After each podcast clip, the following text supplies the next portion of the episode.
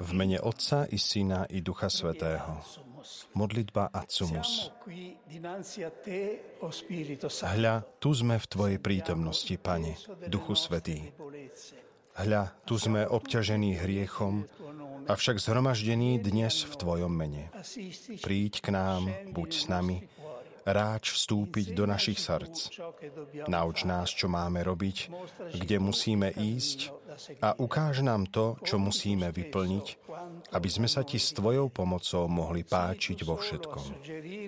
Ty sám buď jediným inšpirátorom a pôvodcom našich úsudkov. Ty, ktorý jediný s Bohom Otcom a Synom máš slávne meno. Nedovoľ, aby sme sa stali prekážkami spravodlivosti. Ty, ktorý nadovšetko miluješ spravodlivosť. Nech nás nevedomosť nevovádza do omylov, nech nás priazeň nezmení, nech nás veľkosť alebo význam osôb nepokazí.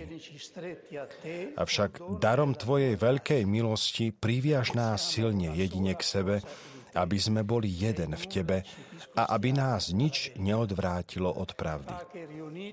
Nech zhromaždený v Tvojom mene vždy strážime spravodlivosť okrášlenú milosrdnou láskou, aby sa naše myšlienky na tejto zemi v ničom neodvrátili od Teba a aby sme v budúcom veku dostali za naše dobré skutky väčšnú odmenu. Amen. E diciamo anche un'Ave Maria per il completo A pomodlíme sa spoločne aj zdráva z Mária za svätého Otca a jeho zdravie. Zdráva z Mária, milosti plná, Pán s Tebou, požehnaná si medzi ženami a požehnaný je plod života Tvojho Ježiš. Svetá Mária, Matka Božia, pro za nás hriešných, teraz i v hodinu smrti našej. Amen.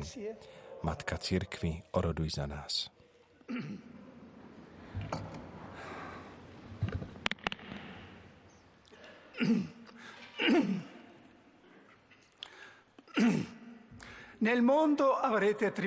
Vo svete máte súženie, ale dúfajte, ja som premohol svet. Stihodní otcovia, bratia a sestry, toto sú jedny z posledných slov, ktoré Ježiš adresuje svojim učeníkom predtým, ako sa s nimi rozlúčil. Nie sú to tie zvyčajné slová majte odvahu, adresované tým, ktorí zostávajú od niekoho, kto sa chystá odísť. Ježiš hovorí, nenechám vás ako siroty, prídem k vám. Čo znamená prídem k vám? Ak sa ich chystá opustiť? Akým spôsobom a v akom postavení k ním príde a zostane s nimi? Ak človek nepochopí odpoveď na túto otázku, nikdy nepochopí pravú podstatu cirkvy. Táto odpoveď je prítomná ako akási opakujúca sa téma v rozlúčkových rečiach Jánovho Evanielia a je dobré si vypočuť verše, v ktorých sa stáva hlavným odkazom.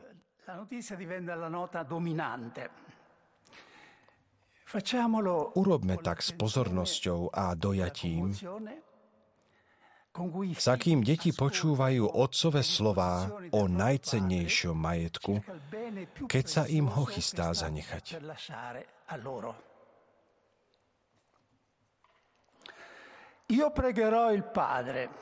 A ja poprosím Otca a On vám dá iného tešiteľa, aby zostal s vami na veky, ducha pravdy, ktorého svet nemôže prijať, lebo ho nevidí ani nepozná. Vy ho poznáte, veď ostáva u vás a bude vo vás. Tešiteľ, Duch Svetý, ktorého pošle Otec v mojom mene, naučí vás všetko a pripomenie vám všetko, čo som vám povedal. Keď príde tešiteľ, ktorého vám ja pošlem od Otca, duch pravdy, ktorý vychádza od Otca, on o mne vydá svedectvo. Ale aj vy vydávate svedectvo, lebo ste so mnou od začiatku. Je pre vás lepšie, aby som odišiel, lebo ak neodídem, tešiteľ k vám nepríde. Ale keď odídem, pošlem ho k vám. Ešte veľa vám mám toho povedať, ale teraz by ste to nezniesli. Keď príde On, duch pravdy, uvedie vás do plnej pravdy. Lebo nebude hovoriť sám zo seba, ale bude hovoriť, čo počuje a zvestuje vám, čo má prísť. On ma oslávi, lebo z môjho vezme a zvestuje vám.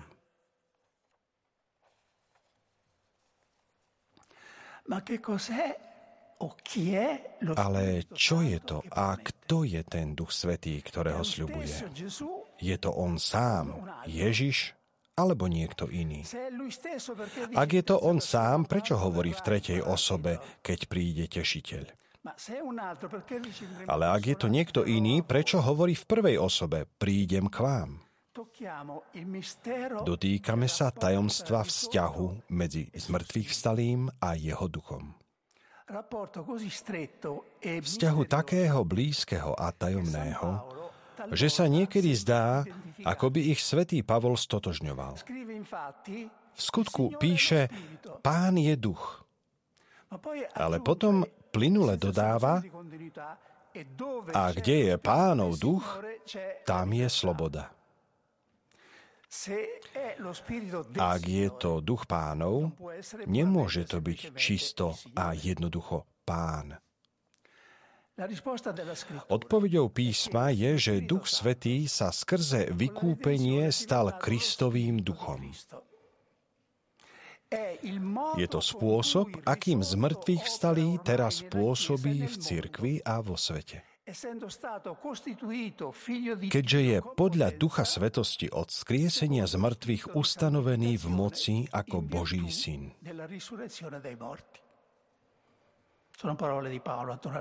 Sú to slová svätého Pavla.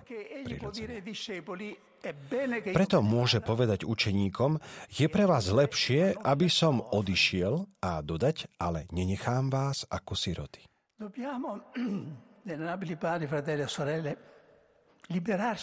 Ctihodní otcovia, bratia sestry, musíme sa úplne zbaviť vízie cirkvy, ktorá sa postupne sformovala a stala sa dominantnou vo vedomí mnohých veriacich. Nazývam ho deistickým alebo karteziánskym pohľadom pre jeho príbuznosť s pohľadom na svet karteziánskeho deizmu. Ako bol v tomto pohľade chápaný vzťah medzi Bohom a svetom? Viac menej takto. Boh najprv stvorí svet, a potom sa stiahol a nechal ho vyvíjať sa podľa zákonov, ktoré mu dal. Ako hodiny, ktoré niekto natočil dostatočne na to, aby bežali do nekonečna samé. Akýkoľvek nový Boží zásah by tento poriadok narušil. Preto sa zázraky považujú za neprípustné. Boh by sa pri stvorení sveta podobal niekomu, kto vypustí balónik do vzduchu, pričom on sám zostane na zemi. Čo tento názor znamená, keď sa aplikuje na církev? že Kristus založil církev, vybavil ju všetkými hierarchickými a sviatostnými štruktúrami, aby mohla fungovať a potom ju opustil, odchádzajúc do svojho neba, vo chvíli svojho na nebo vstúpenia.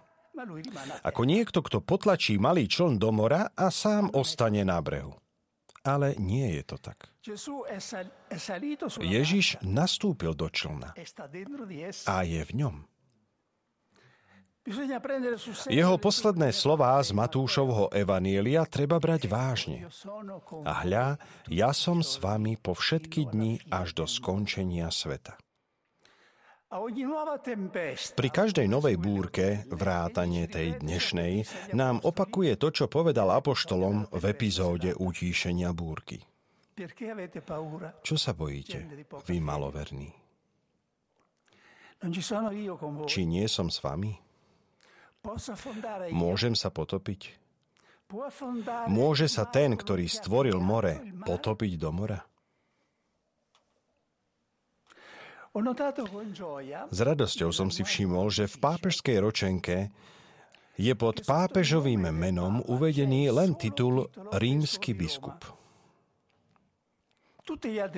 Všetky ostatné tituly, vikár Ježiša Krista, najvyšší veľkňaz univerzálnej cirkvi, príjma z Talianska a tak ďalej, sú uvedené ako historické tituly na nasledujúcej strane. Zdá sa mi to správne, najmä pokiaľ ide o vikára Ježiša Krista. Vikár je ten, kto koná v neprítomnosti hlavy. Ale Ježiš Kristus nikdy nebol a nebude neprítomný vo svojej cirkvi. Svojou smrťou a zmrtvých vstaním sa stal hlavou tela cirkvy. A takou bude až do konca sveta. Pravým a jediným pánom cirkvy.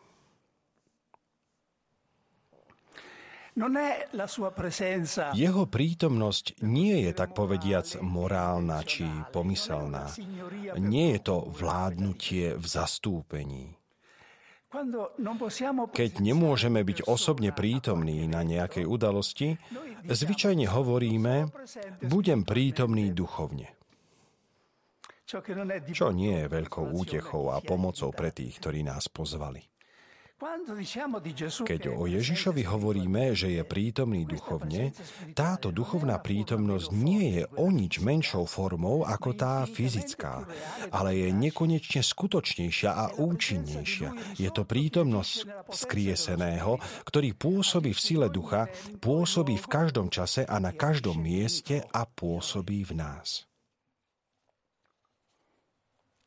Keby sa v súčasnej situácii narastajúcej energetickej krízy objavila existencia nového nevyčerpateľného zdroja energie, Keby sa konečne zistilo, ako využívať slnečnú energiu podľa ľubovôle a bez negatívnych účinkov, aká by to bola úľava pre celé ľudstvo.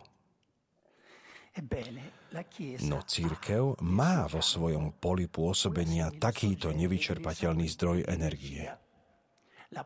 Silu z výsosti, ktorou je Duch Svetý. Ježiš o ňom mohol povedať, Doteraz ste o nič neprosili v mojom mene. Proste a dostanete, aby vaša radosť bola úplná.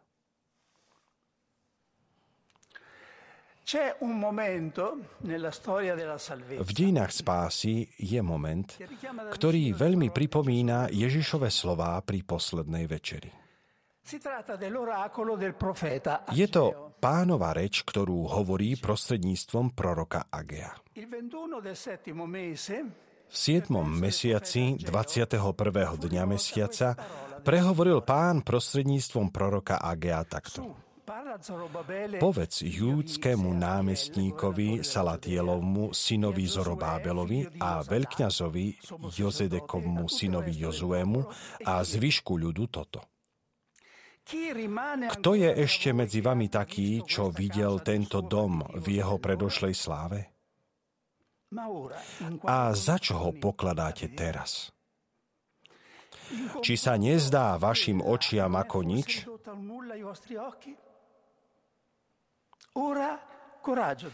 Teraz sa však vzmuž Zorobábel, hovorí pán, a vzmuž sa veľkňaz Jozedekov syn Jozue.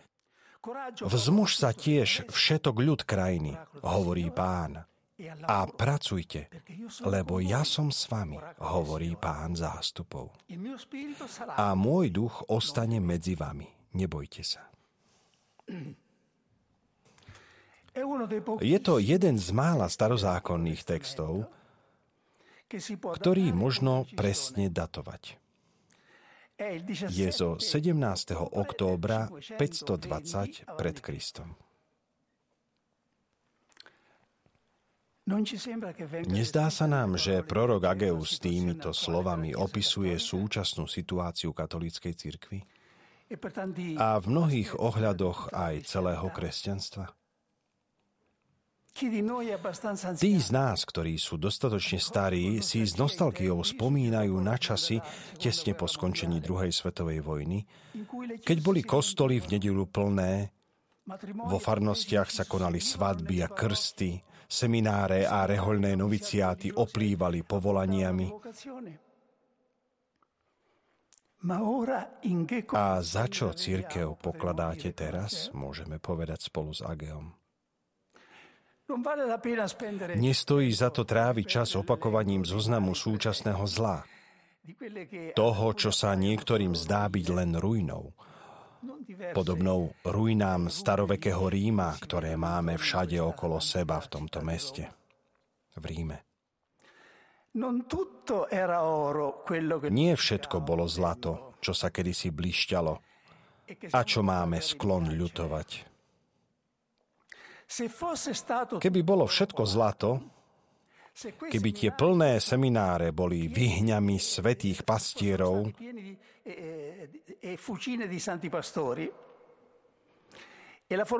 a tradičné vzdelanie, ktoré sa v nich odovzdávalo, by bolo pevné a pravdivé, nemali by sme dnes toľko škandálov, nad ktorými by sme museli smútiť. Ale nie som tu na to, aby som o tomto hovoril a určite nie som na to najlepšie kvalifikovaný. To, čo by som chcel vyzdvihnúť, je napomenutie, ktoré prorok v ten deň adresoval izraelskému ľudu. Nenabádal ich, aby sa ľutovali, aby rezignovali a pripravili sa na najhoršie. Nie. Hovorí podobne ako Ježiš, vzmuž sa. Všetok ľud krajiny, hovorí pán, a pracujte, lebo ja som s vami, hovorí pán zástupov. Ale pozor. Toto nie je vágne a sterilné pobádanie k odvahe. Prorok už predtým povedal, čo je tá práca, do ktorej sa majú pustiť. A keďže sa nás to týka zblízka, vypočujme si aj predchádzajúce Ageovo orákulum ľudu a jeho vodcom. Toto hovorí pán zástupov. Tento ľud vraví, ešte neprišiel čas stavať pánov dom. Pán však prehovoril prostredníctvom proroka Agea takto. Pre vás je už čas bývať vo vykladaných domoch, kým tento dom je pustý. No už teraz toto hovorí pán zástupov. Všimnite si, ako sa vám vodí. Siali ste veľa, málo ste zvážali. Keď ste jedli, nenasítili ste sa. Keď ste pili, nenapojili ste sa.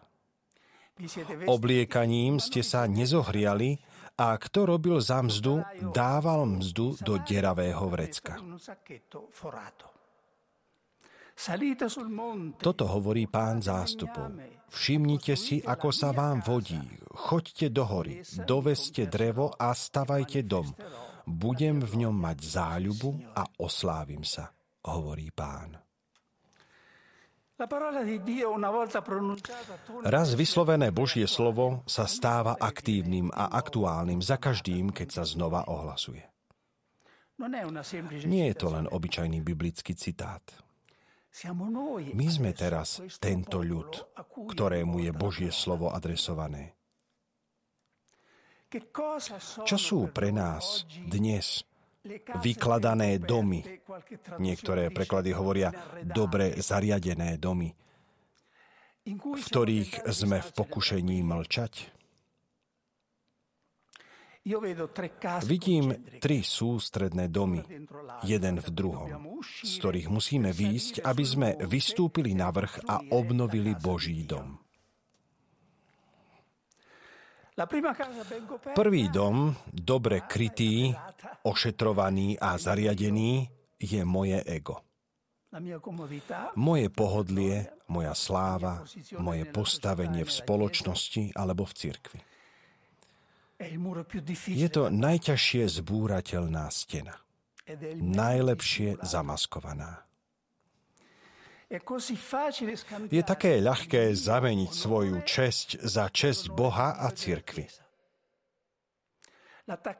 Pripútanosť k mojim predstavám za pripútanosť k čistej a jednoduchej pravde. E Nemyslím si, že ani ja, ktorý toto teraz hovorím, by som bol výnimkou. Sme v tejto našej škrupine ako priatka Morušová vo svojej ulite. Okolo nej je všetok hodváb. Ale ak priatka Morušová nerozbije škrupinu, zostane húsenicou a nikdy sa nestane motýľom, ktorý lieta. Nechajme však túto tému bokom, pretože máme veľa príležitostí o nej počuť.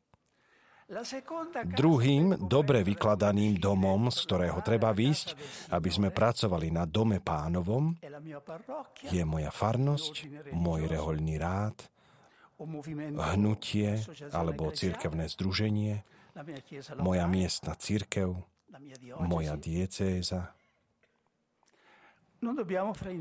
Nechápme to zle.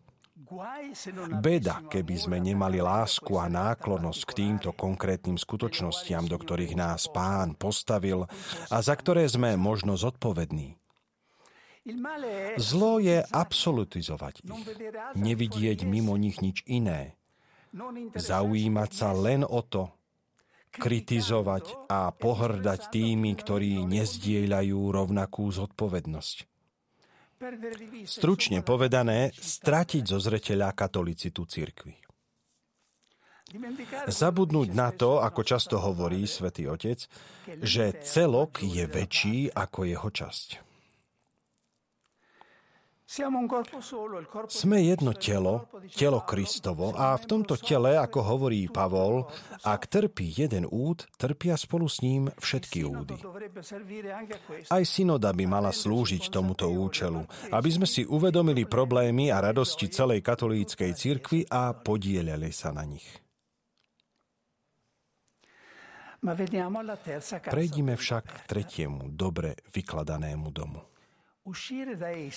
Opustiť ho je ťažšie preto, že nám po stáročia vštepovali, že opustiť ho by bolo hriechom a zradou. Nedávno som počas týždňa modlitieb za jednotu kresťanov čítal svedectvo jednej katolíčky z nábožensky zmiešanej krajiny.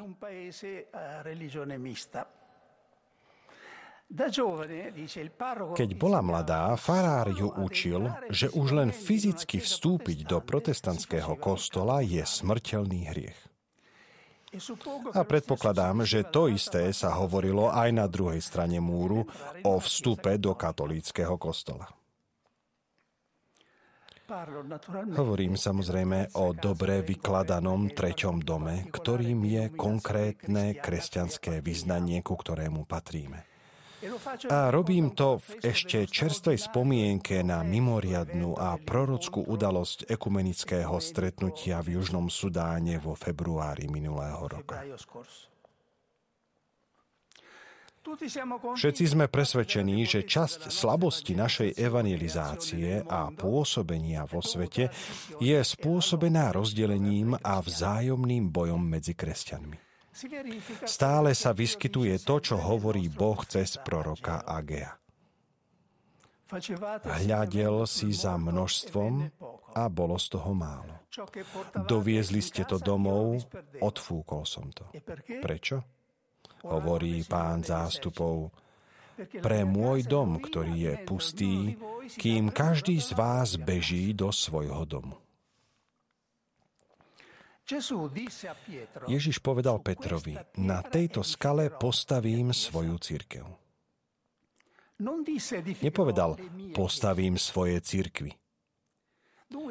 Musí existovať taký význam slova, v ktorom to, čo Ježiš nazýva moja církev, zahrňa všetkých veriacich v Neho a všetkých pokrstených. Apoštol Pavol má formulku, ktorá by mohla splniť túto úlohu, obsiahnuť všetkých, ktorí veria v Krista. Na začiatku prvého listu Korintianom vyslovuje svoj pozdrav. Citujem. Všetkým, čo vzývajú meno nášho pána Ježiša Krista na každom mieste u nich aj u nás.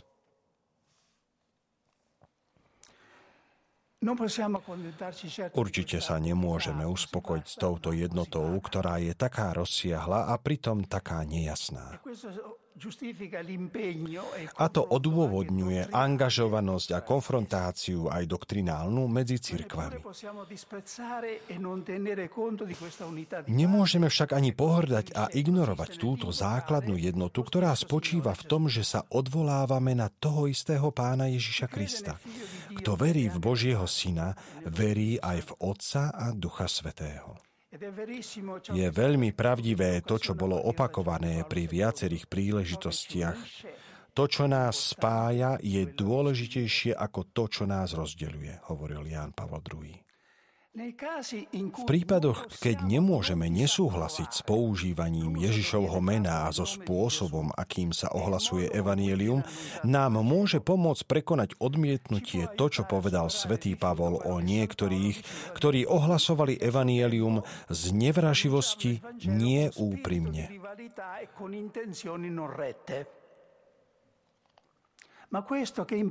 Čo na tom? napísal Filipanom. Len nech sa akýmkoľvek spôsobom, či už pod dajakou zámienkou alebo úprimne, zvestuje Kristus. A ja sa tomu teším a budem sa tešiť. Nezabúdajúc na to, že aj kresťania iných denominácií nachádzajú na nás katolíkoch veci, ktoré nemôžu schvaľovať. Ageovo proroctvo o obnovenom chráme sa končí žiarivým prísľubom. Väčšia bude sláva tohto posledného domu ako prvého, hovorí pán zástupov. A na tomto mieste budeme dávať pokoj, hovorí pán zástupov. Netrúfame si povedať, že takéto proroctvo sa splní aj pre nás a že Boží dom, ktorým je církev budúcnosti, bude slávnejší ako ten minulý, ktorý teraz oplakávame. Môžeme však v to dúfať a prosiť Boha v duchu pokory a pokánia. Nechýbajú povzbudivé znamenia. Jedným z najviditeľnejších je hľadanie jednoty medzi kresťanmi. Arcibiskup Justin Welby v rozhovore s katolíckým novinárom po návrate z Južného Sudánu povedal, keď vidíme, že cirkvy spolupracujú, že cirkvy, ktoré sa v minulosti považovali za nepriateľov, navzájom sa napádali a upaľovali si kňazov, odsudzovali sa tými najbrutálnejšími slovami, keď sa toto deje, znamená to, že sa deje niečo duchovné. Dochádza k oslobodeniu Božím duchom, ktoré dáva veľkú nádej. Proroctvo z knihy proroka Agea, ktoré som komentoval, ctihodní otcovia, bratia a sestry, je spojené s osobnou spomienkou a prosím vás o odpustenie, ak si ju tu dovolím znovu pripomenúť, keď ju už možno niektorí z vás počuli odo mňa pri inej príležitosti. Robím tak s istotou, že prorocké slovo sa vracia, aby uvoľnilo svoju dávku dôvery a nádeje za každým, keď sa s vierou ohlasuje a počúva.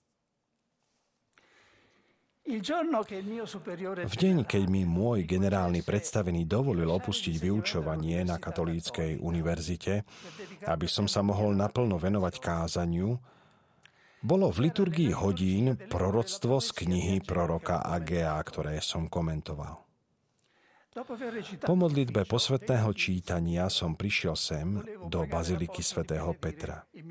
Chcel som sa pomodliť k apoštolovi, aby požehnal moju novú službu. V istom momente, keď som bol na námestí, sa mi to Božie slovo mocne vrátilo do mysle. Obrátil som sa k pápežskému oknu v Apoštolskom paláci a začal som nahlas hovoriť. Odvahu Ján Pavol II, odvahu kardináli, biskupy a všetok cirkevný ľud. Pracujte, lebo ja som s vami, hovorí pán. Mohol som to povedať nahlas, pretože pršalo a, okolo mňa nikto nebol.